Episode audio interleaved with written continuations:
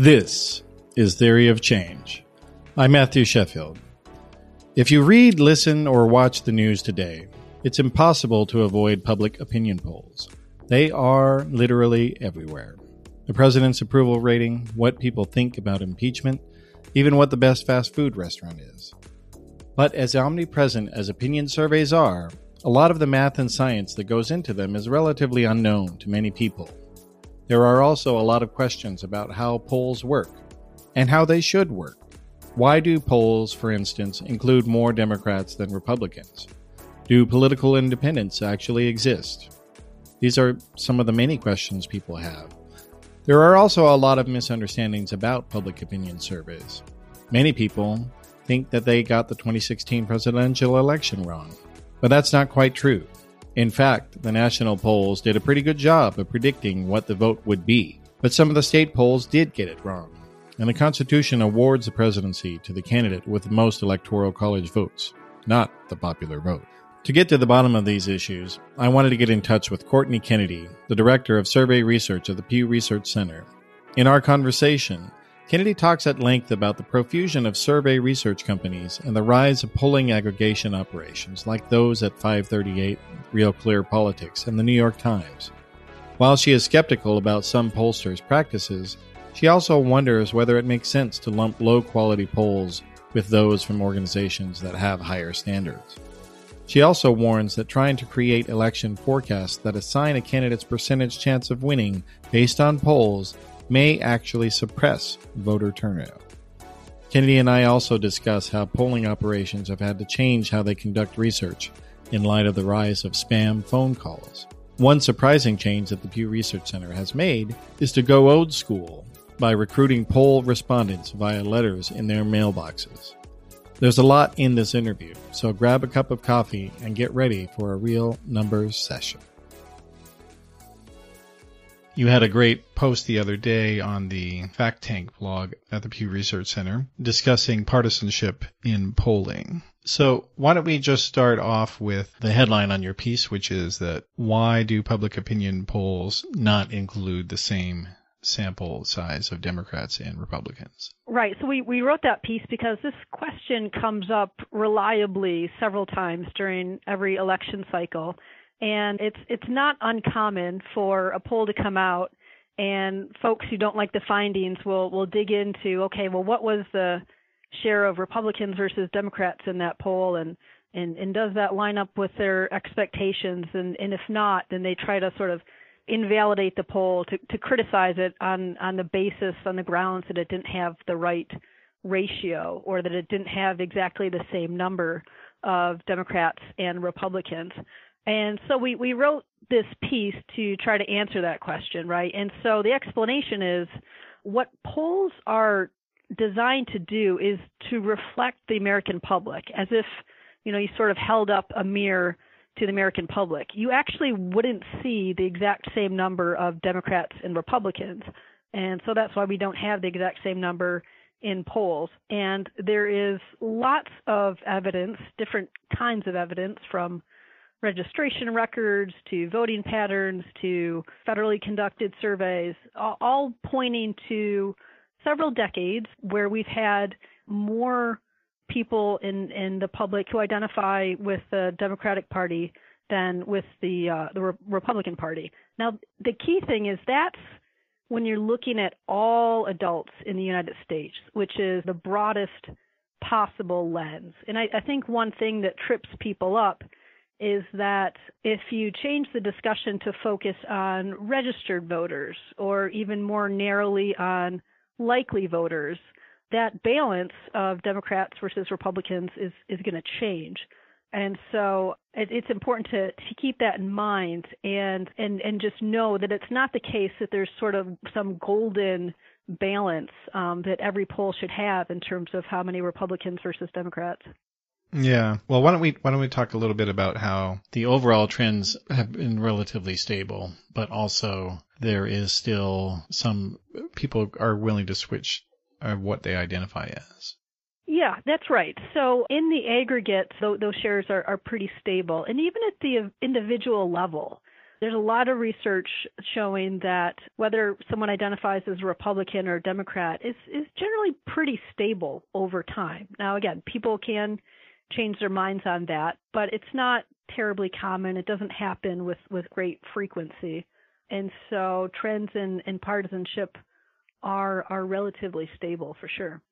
Mm-hmm. All right. Well, now in terms of finding out what that balance should be, you guys are using cross comparing with some other surveys which have typically tend to have larger sample sizes. Why don't you talk a little bit about those other surveys and how many people they're polling and how often they're getting those numbers?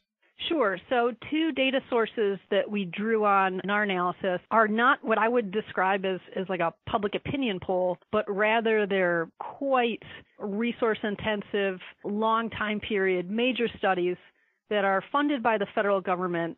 Uh, they're not conducted by, by pollsters, they're conducted more by academics and, and federal survey contractors. And they track demographics, they track attitudes back into the 1970s in one case or back to the 1950s in the other case.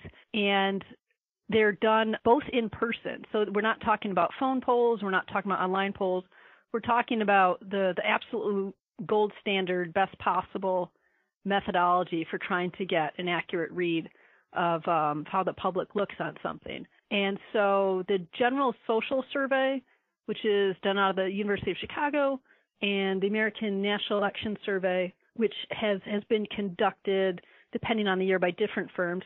Each of those is conducted when they do it with about, I want to say, 2,000, 2,500 interviews. It might have changed a little bit over time, but every time that they go into the field and conduct one of those surveys, it, it does have a, a reasonably large, robust sample size and their great value is they've been doing it the same way using this very rigorous methodology for decades. And what we show is the trends in partisanship are relatively stable over time. Mm-hmm. I guess one of the trends, though, the other larger trends is that partisan identification has been on the decline in recent years. Yes, that's correct. So it's it's very frequent in polls that we ask people whether they identify more as a Democrat versus a Republican, and a lot of the public kind of rejects that. You know, they don't like either party, and so they say that that they don't identify um, with either, that they're more of an independent. And the share of the public that gives that response is absolutely increased over time. But we also will then ask a follow up question. If, if someone doesn't identify with that first question, we say, well, which party do you lean more towards? And most people will actually answer that second question. And what we find is that people who, on the follow up, say that they lean toward, more towards, say, the Republican Party, actually express views that are they're quite similar to people who say the Republicans on the first ask. And so analytically, we tend to combine those two groups of Republicans and, and lean Republicans, and the same thing on the Democratic side. So the share of independents has risen, but a lot of those independents actually do lean towards a party if you sort of push them, and it's useful to analyze it that way. Mm-hmm. What percent of the population would you say is the sort of true independent? I don't have the numbers in front of me, but it's more on the order of like 10%, I would say, actually, that, that really, in that second question, don't lean. Mm-hmm. Among the, that 10% roughly, or, or whatever percentage it is of, of the true independents, do they tend to be people who are more informed than partisans or less informed in terms of answering questions um, correctly of political knowledge? Well, in general, less, right? So people who are strong partisans on both sides of, of the political spectrum tend to have higher levels of engagement in politics and higher levels of knowledge about politics.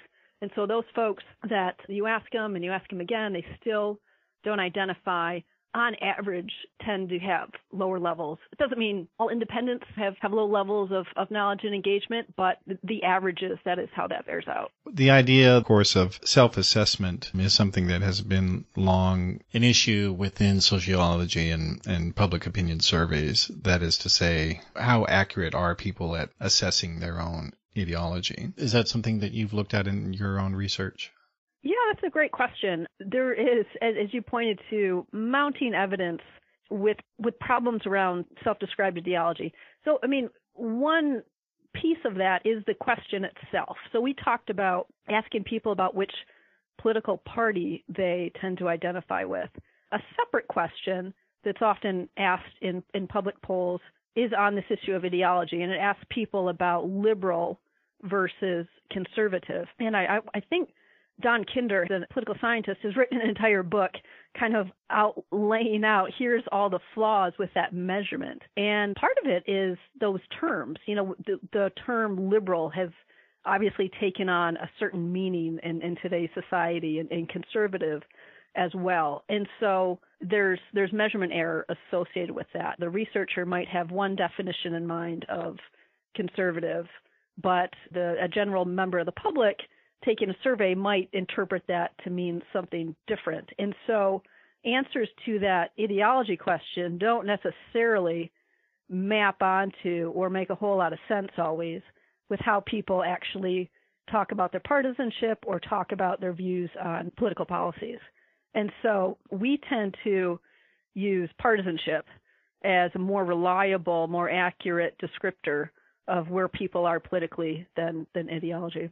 Yeah, and there's been some research that shows that pretty sizable number of people who identify as Democrats or be could be described as such ha- have views that they characterize as conservative, and that presents kind of an interesting conundrum for people who are advocates on either side because conservative activists or conservative Republican activists sometimes think that they can lump those people in with their, their ideas, but it, it doesn't quite work that way.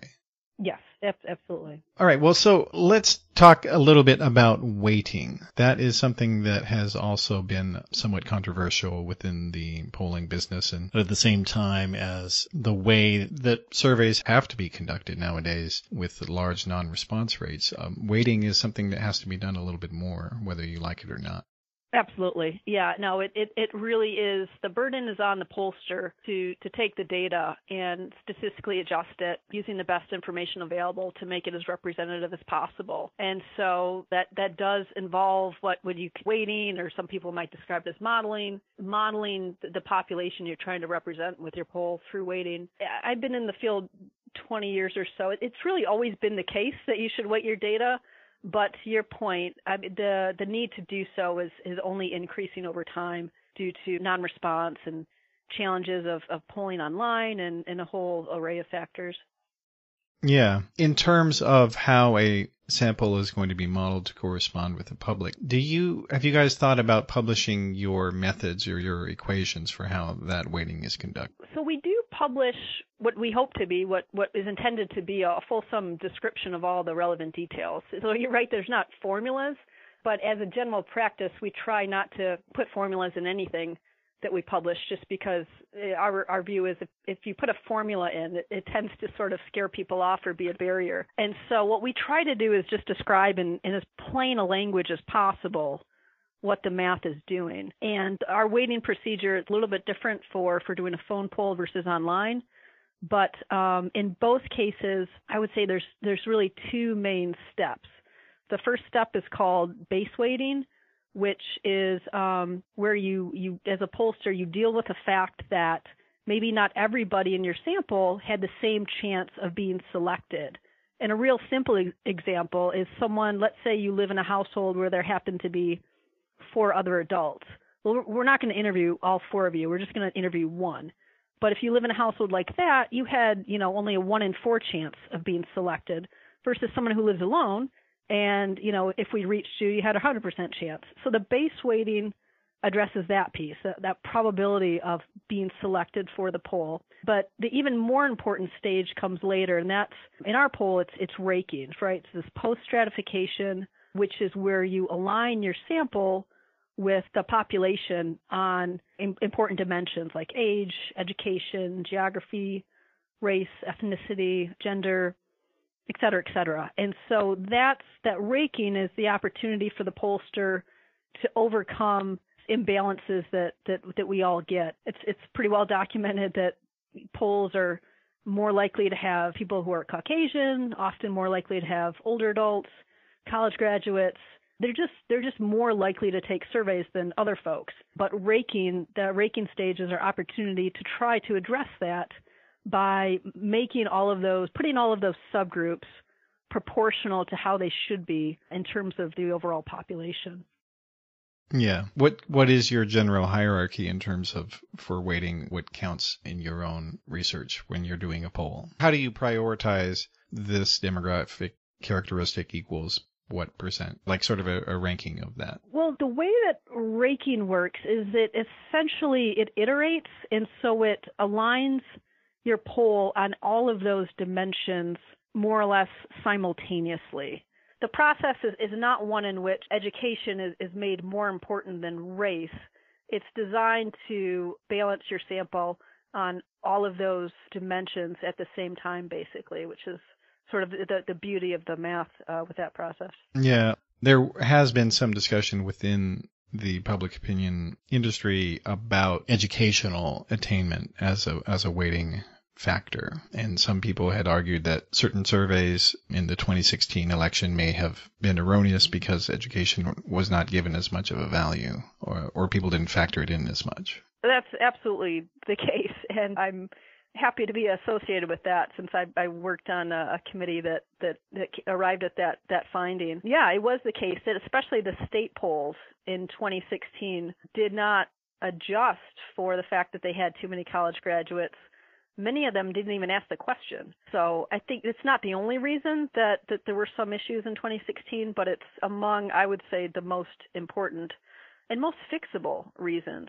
And so from my standpoint, the implication is that if you're going to do a poll, especially a poll about politics, it's it's absolutely critical that education is included among those set of uh, weighting variables because there's it's there's just so much. It's a very robust pattern that we see that folks with college graduate levels education and, and higher, they're just more likely to take surveys.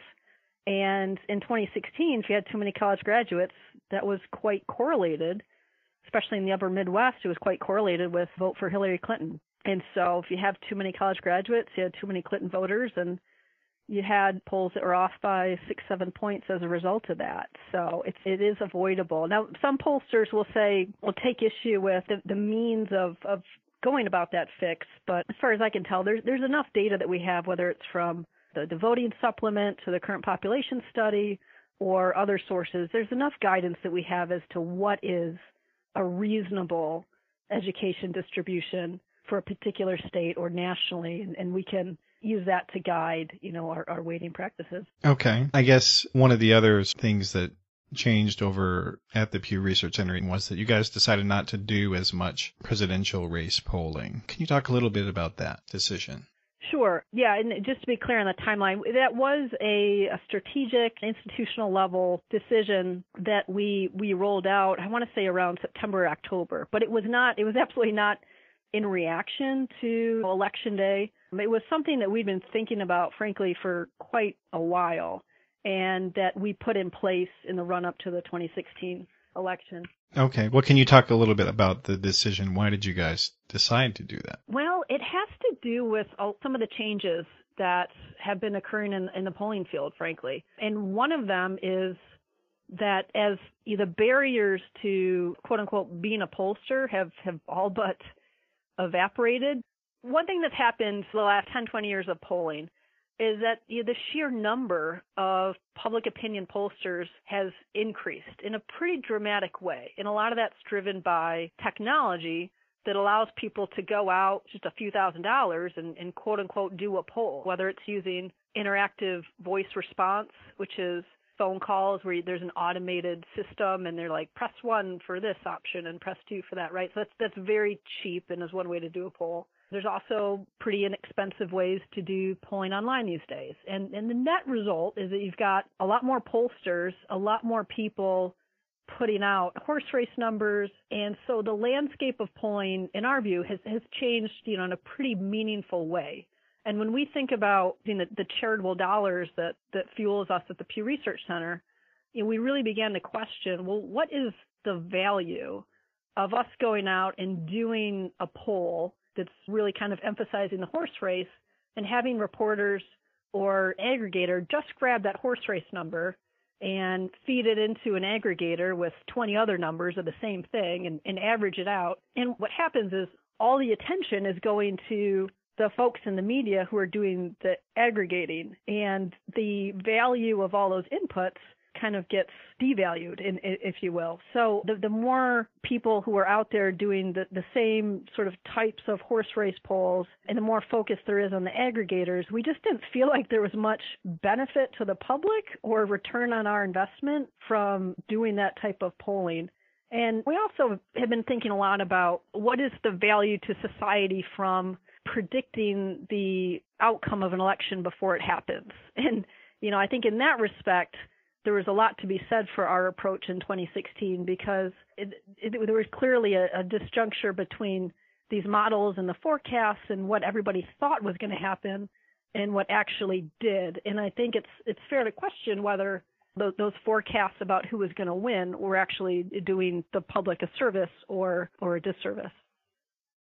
Mm-hmm. So, do you think in the aftermath of 2016, the overall aggregation of the popular vote, it was pretty close if you were to lump all the samples together. The popular vote roughly corresponded with that. But the public, and maybe more especially Trump supporters, seems to have lost some confidence in polling. Has that been a research question that you've looked at, public confidence in polling and what it may have been affected by? I absolutely think that's the case. You know, everybody that I talk to in, in the polling field definitely gets that feedback, and I don't know a single pollster that would dispute that idea that that 2016 hurt, you know, public confidence and trust in polling. I mean, ab- absolutely. But to your point, it's it's frustrating because I think a lot of that is based on sort of a an incomplete picture, right? It's based on the fact that those predictions, the, the electoral college predicted one winner, and national polls were actually accurate in terms of the popular vote. But because we don't elect a president with popular vote, we do with the electoral college. It was possible for national polls to actually be accurate and not point to the correct winner. And so I think you know the public, understandably, came away from the 2016 election with a feeling that polling is, is broken and no longer works and, and that type of thing.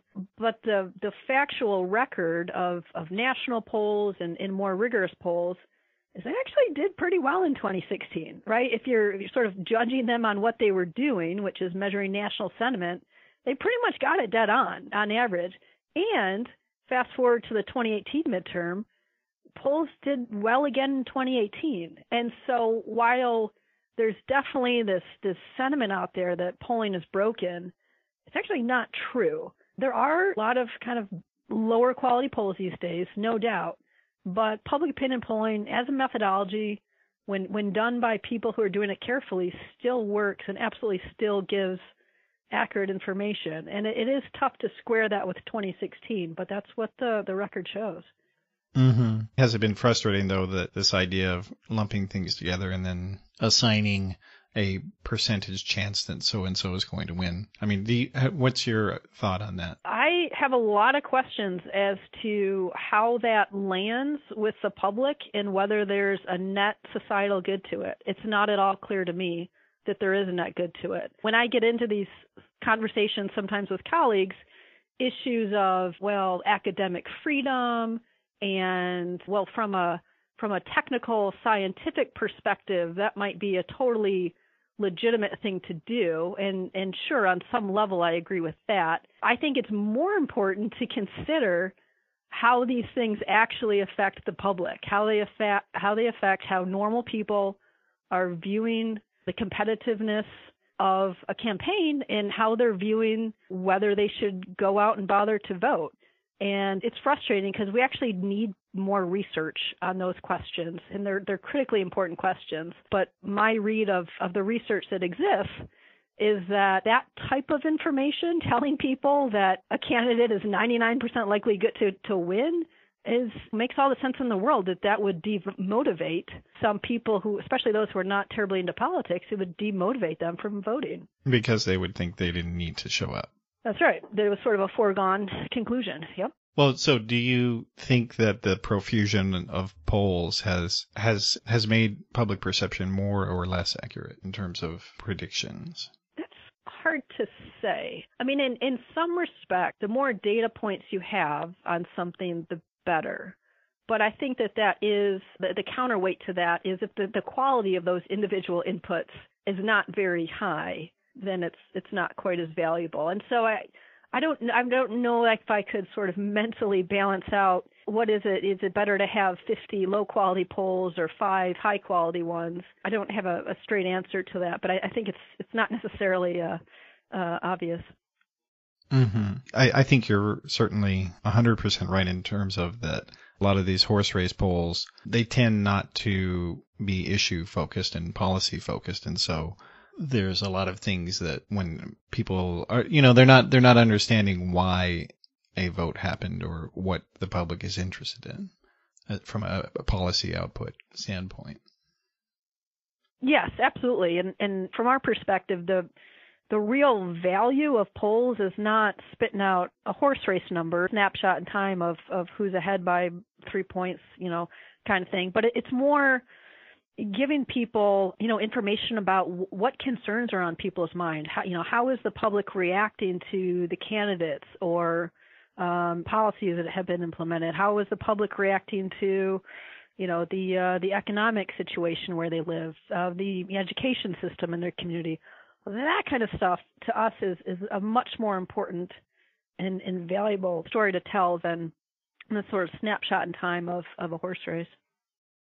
Mm-hmm. All right. Well, so now in terms of sort of public confidence in in polling and pollsters, um, is that is that a topic that you guys have done any surveys on?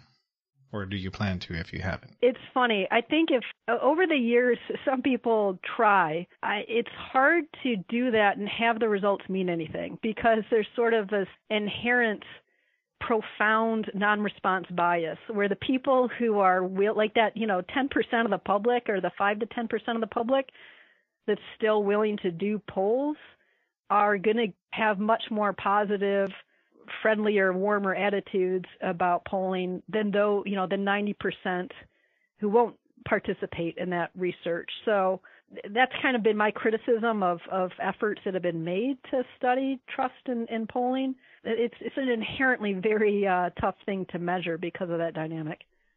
Yeah. Well, I mean, what do you think would be a, a way to possibly attempt to study that? Well, I, I don't know that there's a practical, obvious one. One thought that comes to mind is if somehow you could get space on one of those high response rate, very rigorous surveys that we talked about a few minutes ago, like the General Social Survey. They get they get a high response rate, right? Most people that they sample for that study say yes. And so the risk of, you know, having that sort of non-response bias is, is perhaps lower in and that type of survey. But yeah, it's it's tough. It's tough to know. And and one other piece of evidence is is just looking at response rate over time um, to surveys. And there's a lot of confounds with that, right? Because we have seen um, response rates decline just like in the last two years. But a lot of that is some of that could be a decline in trust of pollsters, but uh, I think the more important factor there is probably the rise of telemarketing calls and sort of spam to people's cell phones. And so it's a little bit hard to isolate that. But um, I'd say that there's there's some circumstantial evidence to support the idea that, that trust in polling has has declined somewhat.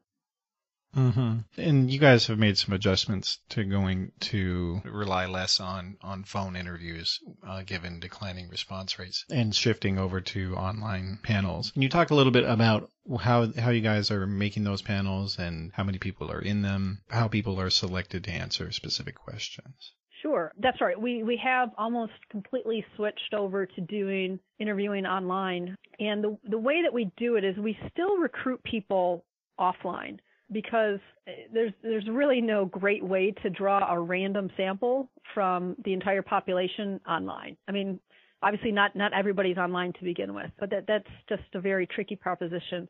So the way that we go about it now is that we sample, we do a national random sample of residential addresses. So the U.S. Postal Service actually makes available their master list of addresses that they deliver mail to, which is basically close to 100% of households. And so we contact people through the mail. You know, there's a letter. It's got a small incentive on it. it says, you know, essentially, we're the Pew Research Center. We'd like to uh, you to participate in this research. Please go to this website, and here's your your password. And and and we enroll people that way. And if people don't have access to the internet, we actually provide it to them. We provide them with tablets and, and, and data plans. And so the, the virtue of that is that we start the process with great representative sample where you know really everybody in the country had a chance of being selected. Now, obviously, only a small share are selected, but now, now how many people are you guys? How many people do you guys send the postcards to?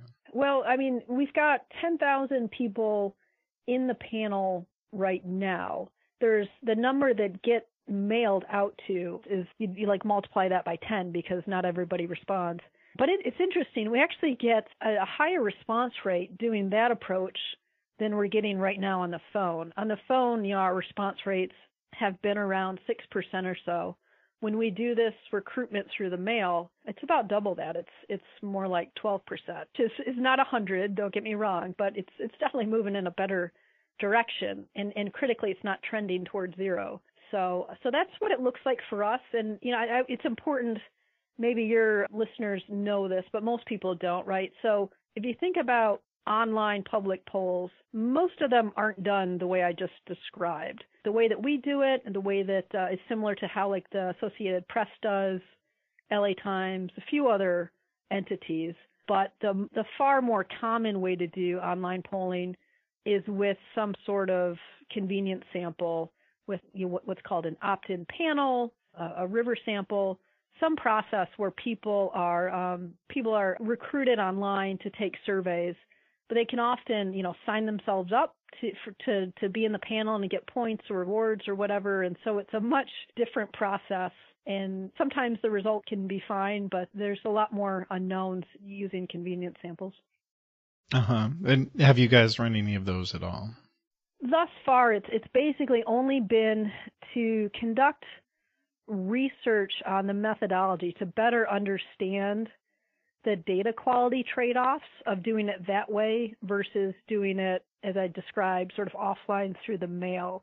And we're still in the process of, of doing that type of research because, uh, you know, there's obviously a lot of people, a lot of smart people in the field that, that are using opt-in type approaches. And, you know, I, I think it's important to acknowledge that, especially for like just top line survey results, the differences are often really pretty negligible. You, you know, if you just are polling presidential approval or something like that, you can tend to see pretty similar results regardless of that recruitment approach. But if you dig deeper, sometimes we've we've seen some more important differences, whether it's subgroup estimates, tracking things over time, things like that. So we're we're still in the mode of of really wanting to understand the data quality trade-offs. Mm-hmm. All right. Well, so you've got a, a 10,000 person panel and how how often do you use the entire panel and how often do you guys just decide to do a subset? Well, at this point we mostly do subsets, but it's it's quite variable. When when we first created our panel, small enough that every time we did a survey with them, we just tried to interview everybody. But since we we grew the sample, the excuse me, the panel to about 10,000 people, now we're at that level where it's kind of wasteful to do all 10,000. You don't really need that statistically, and so generally we're we're subsampling. Although there's times when we want to get a measurement on on everybody in the panel. Thinking ahead to the election, I know that like at the start of the the primary season, right? We're going to want to measure preferences for the whole panel and probably around the time of the conventions we'd want to do it again and then maybe closer to election day. And there, there's things like that where we want to measure it for everybody, but for our day-to-day polling work, usually a, some sort of subsample is sufficient. Mm-hmm. Speaking of subsamples, um, you, we talked a little bit about the idea of registered and likely voters. Can you talk a little bit about how you guys are determining who is a likely voter because that's another area that there's some disagreement or different methods in the industry. Yeah, That's a great question. And it actually goes back to what I mentioned earlier, which was in the run up to the 2016 general election, we laid out on our website to our audience our sort of new approach to, to handling these things. And there were probably two main components to that. One we talked about was a projection, right? Are you going to go into the field like the week before the election and put out a final number, which is your your projection of how that vote is going to come out? And we've we've stepped away from doing that, and we also have have stepped away from doing likely voter modeling. We sometimes will ask questions that that might go into a, someone's likely voter model. Like we still want to measure engagement. We still want to measure whether people are informed about the voting process and, and things like that. So we still measure some of the component questions, but we don't we no longer do we don't have plans to do that that practice of building a likely voter model and putting out estimate for likely voters that was just again kind of part of the policy pivot that that we did in 2016 do you think that it's it's difficult to decide who is a, a, likely voter. Is that was did that factor in at all with uh, decide who is a likely voter with any sort of approximation to reality? It, that was part of it. I wouldn't say that was like the the major reason, but that was definitely part of the consideration. Is the fact that on some level it is guesswork on the, the behalf of the pollster trying to predict what is the electorate, the voting electorate, going to look like and who in my sample is, is going to fit that description and, and getting your sample to look like your conception of what this future thing is going to be like. It, it is, it, it does get pretty uncomfortable the, the degree of modeling and, and decision making by the pollster that's required to do that. Now, I, I would be clear. There's a lot of pollsters that do likely voter modeling, and I, I don't. I honestly don't think that there's really anything wrong with that. And a lot of that information is, is very interesting. It's just we got to a point at the Pew Research Center where we felt like it just wasn't a good fit for what we were trying to do and, and how we want our audience to, to, to consume our work and what they we want them to get from it. Mm-hmm. One of the other things about subgroups is that when it comes to the opinions of small racial groups or younger people who are not as likely to participate, do you think people are are too likely to draw inferences from polls on that? And are you guys going to make any efforts to increase the? Because I know you guys do uh, what maybe once a year something about it. This is what Asian Americans think of of stuff, and this is what Hispanic Americans think of stuff. Can you talk a little bit about that sort of process of determining subgroup opinions. Yeah, I, I, I would broadly agree with, with your observation there. It, it seems like in a lot of recent elections, there's been claims, some some of which are sort of fueled by poll numbers, that oh, this is this is the election when the under 30 crowd is going to turn out, and this is the election when the Hispanic vote is is going to really skyrocket. And as far as I can tell, those almost never pan out. And so I do think that one would be wise to not rush to, to that conclusion. Even if a poll might be suggesting that, uh, it, it, it can be illusory. And so we will be doing some research that, that kind of touches on this stuff. And, and the lens that, that we would look through is engagement, interest, in the campaign, the degree to which different subgroups are, are getting news about the campaign, how closely they're following that news, and we will be tracking things like attention to vote. And so we will bring a lot of data to bear for those subgroups that will that will provide some information on this. But yeah, I think the premise of your your your question, your your observation is is definitely true though. Mm-hmm. There's a there's a seems to be a growing percentage of of Americans who are kind of opting out of of political participation. Have you guys looked at that, or and do you, or do you plan to look on it if you haven't? The sort of unlikely voters, as as another pollster calls them. Well, I mean, there's I think that there's some evidence for that, but I think that frankly, like the the 2018 midterm election would would challenge whether that's a robust pattern or or maybe not. That was a historically pretty unusual, pretty highly engaged election for a midterm. And I don't know if if 2020 will follow suit. It certainly could. So I think we're at a moment where that pattern of, of people not being engaged and, and maybe turnout rates declining, it, it, it could be changing, at least at this political moment. Okay. Now, in terms of the the idea of deciding what the the right ratio for for all this is, it, it's it's not it's something that changes with when you're doing a, a um, raking of a sample or, or weighting it. It's something that changes depending on who answered the survey. So what we do is on our, our online panel, we look at a rolling average of party estimates actually from our phone polls. So in our phone polls, we, we have not weighted to party. We just get what we get and, and we, we weight the data, but we weight the data on other demographics. We don't do partisanship. And so we report out those numbers. And what we've seen over time is, yes, the party numbers move around a little bit from month to month. The the share that's Republican will move up or down point or two, but usually it's usually it's pretty stable.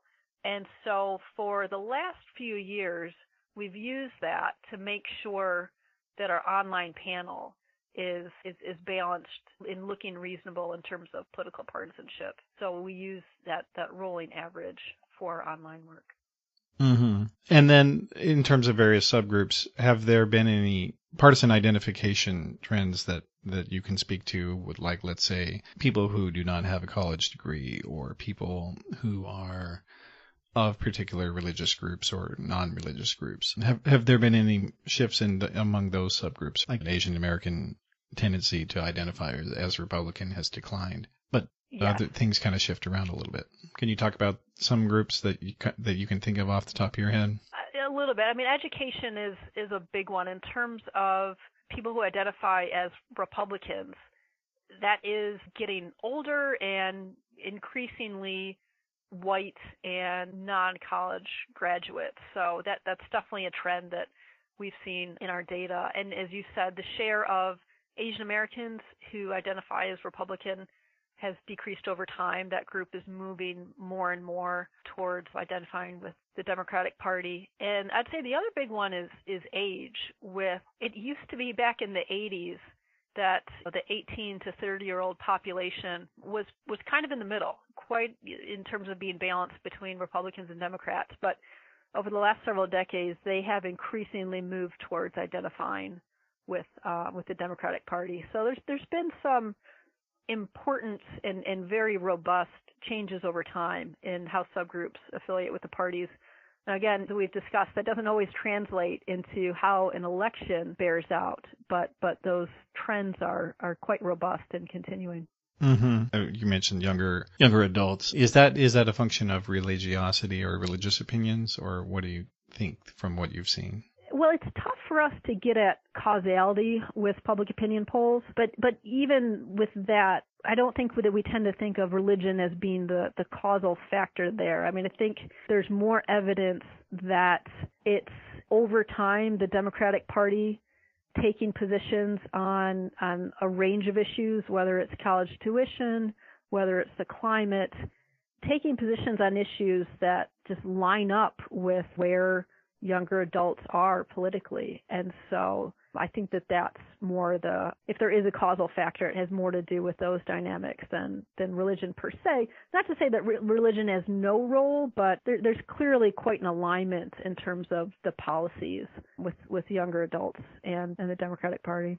Uh-huh. I guess I'm, I'm mentioning it in the context that the 18 to 29 group, just as a cohort, the, the people who are in that age age group have become more secular oriented. So let's say 18 to 29 year olds in the 70s versus 18 to 29 year olds in the 2010s. The older cohort was was more religiously oriented. Yes, that's absolutely the case. That the share of Americans who are that identify as, as practicing a religion is declining, and that's driven largely by these generational issues with, with millennials and, and younger adults uh, writ large being substantially less likely to be religious, especially like affiliate with a particular religion than, than older Americans. It's a very robust, very profound trend that we're seeing.